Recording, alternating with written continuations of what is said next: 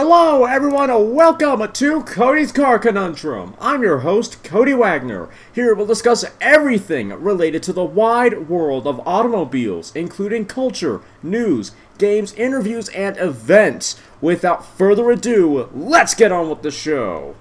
Hey, hey everyone, welcome to the podcast. Today we have quite a short episode because there's just not that much to this new car. But we haven't heard about this car pretty much since the Clarkson era, and maybe a few little news slip, uh, snippets here and there. So I thought this would be a good time, a good opportunity to bring up a car that I think a lot of us have forgotten, and that is the Kia Ceed. And no, not the apostrophe D, it's just Ceed now. So, Kia Ceed lineup reshuffled and upgraded for 2021. Gets new 156 horsepower 1.5 liter petrol engine. Let's get into this article and car. While showcasing its new logo and slogan, Kia has also pulled the covers off Europe's 2021 Ceed lineup, which features enhanced technology and powertrain upgrades while retaining the looks. The compact model can now be ordered with a new engine, the 1.5 liter TGDI unit, and it develops 158 PS or 156 horsepower or 116 kilowatts at 5,500 RPM and 253 newton meters of torque or 187 pound feet of torque at 1,500 to 3,500 RPM.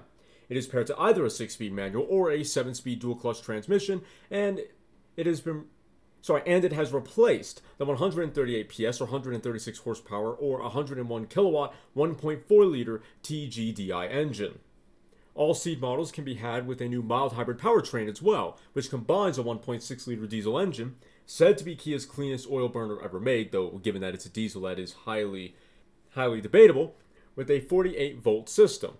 It uses select selective catalytic reduction or SCR active emissions control technology to lower emissions and produces 134 PS or 132 horsepower and 98 kilowatts and 280 newton meters of torque or 207 pound feet of torque when ordered with a stick shift. However, that power goes up to 320 newton meters of torque or 236 pound feet of torque when mated to the 7 speed dual clutch transmission. The 2021 Ceed and Ceed Sportswagon lineup still com- still comprises of the same trim levels, although the 7-speed DCT is now standard on the flagship GT, replacing the 6-speed manual. The Silver Frost paint finish is a no-cost option on the same grade, replacing the track red, and the Blue Flame Metallic has been added to the color palette. All Ceed models feature forward collision avoidance assist with pedestrian detection, and the GT Line S 3 manual and GT Line get cyclist detection. The 2021 Pro Ceed is only available with the new 5 or 1.5 liter TD, TGDI petrol engine and gets the same upgrades as the regular Ceed and Ceed Sports Wagon. The 2021 X Ceed also gets the new engine as well as the 48 volt mild hybrid diesel. The 4 has replaced the first edition as the new range topping grade. UK pricing for the Ceed hatchback starts at £19,700 or $26,786. My, that got expensive quickly. The Ceed sports wagon and the Pro Ceed can be had from £20,400 or $27,737 and £25,075 or $34,094 respectively, and the X Ceed kicks off at £21,050 or £28,621. With the hard facts out of the way, how do I think it looks? Well, I like the GT line, which is what I'm looking at at this very moment. At this very moment, though the, well, it says GT, not GT line, but in any case, it, it's it's okay. It's good looking. I just wish it was a little bit more aggressive because for a hot hatch, to me, it looks a little tame. But I like the face. I like the headlights. I really quite like the headlights. I like the grill, and I like the vents where the fog lights are. The let's see, the side profile I like, even if it seems a little generic to me with the quarter window, but that's fine. The rear fascia I like. I like the tail lights, and I like the not really DRL, but the uh, oh, what they call it? I I've completely forgotten the terminology, but yeah, I like the I like the shape and design of the tail lights. This one doesn't have the new Kia logo, funnily enough. At the very least, not in the press photos. Uh, let's see. Let's go to the wagon. The wagon looks looks good.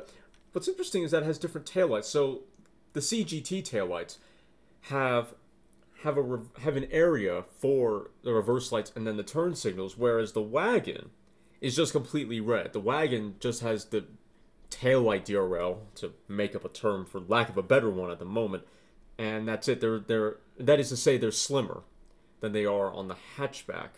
Then you have the sports wagon. Ooh, the sports wagon has the very similar taillights to that concept sports wagon we saw a really long time ago from Kia. I can't remember what, what that one was called, but I like that. I like that a lot actually. And then it still has the sports wagon, the Pro, or no, sorry, they call that the ProCeed.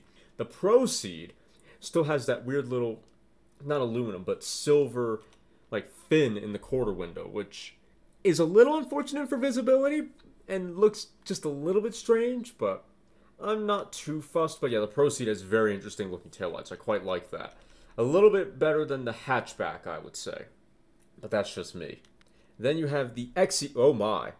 Oh, wow. That looks almost like a completely different car, I'm not going to lie. Because the front end, the headlights are different. And then the rest of the fascia is different, which makes sense. It's a different car. But the headlights, that's where the biggest change can be found. And they're not similar at all. They are very, very different. They're. They have this weird kind of right. It's how do, how do I explain this? So instead of it being a full like a full headlight, and this is a full headlight, but what I mean is they've added this arrow, they've added this indent into the into the headlight, so the body kind of creeps into the headlight a little bit, and it just makes this weird like horns shape, although way cutesier and not as angular. It's weird. And again, they look slimmer as well because the okay, so some of the headlight design, because it looks like they have two DRLs where the actual quote unquote bulb is. So that's the same on the XCeed as it is on all the other Ceed models. But again, it just looks slimmer. It's very, that's very weird. That is very strange. Okay.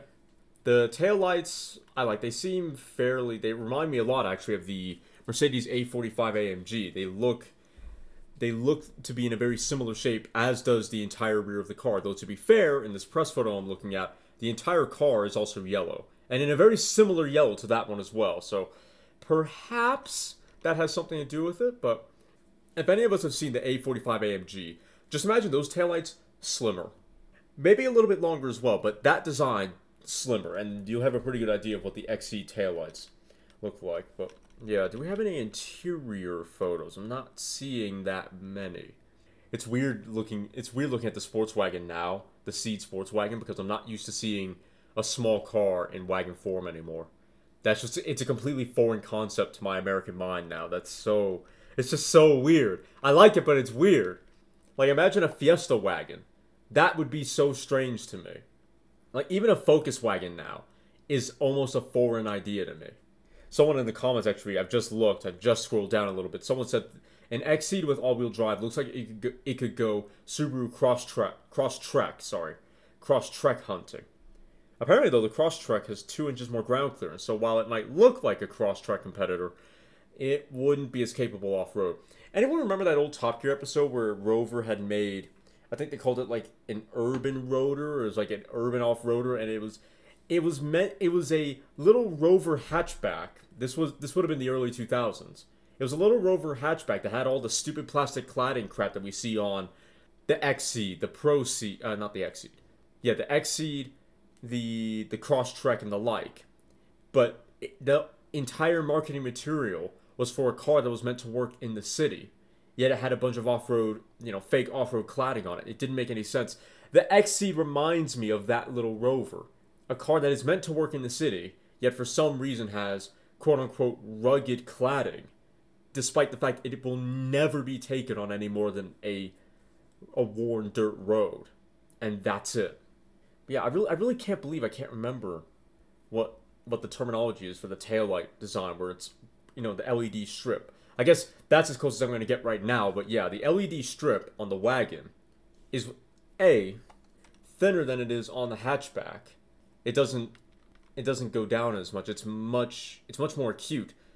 And at the ends of at the at the ends of the LED strip, again, there's no there's no reverse lights, there's no turn signals, none of that. It's much thinner it's much slimmer than it is on the hatchback, and that's weird. I like the way that it looks on the hatchback to me because it's it's perfectly kind of cartoony, but on the wagon it's it's so bare. I mean, to be fair, they also used a base model, so maybe if you got, perhaps if you got a higher up higher up model in the trim line, maybe you'd get different taillights. But I doubt that greatly.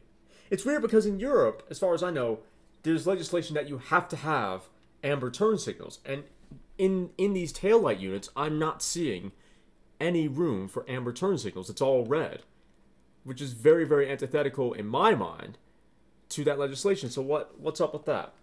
Anyway, though the design overall is okay. It's not terrible. But with that, that is going to conclude this episode. Like I said, it was a short one, just not much to talk about. I hope you enjoyed. If you did, then please like, sorry, like the episode, share the episode, and follow the podcast. I was about to do the YouTube spiel first.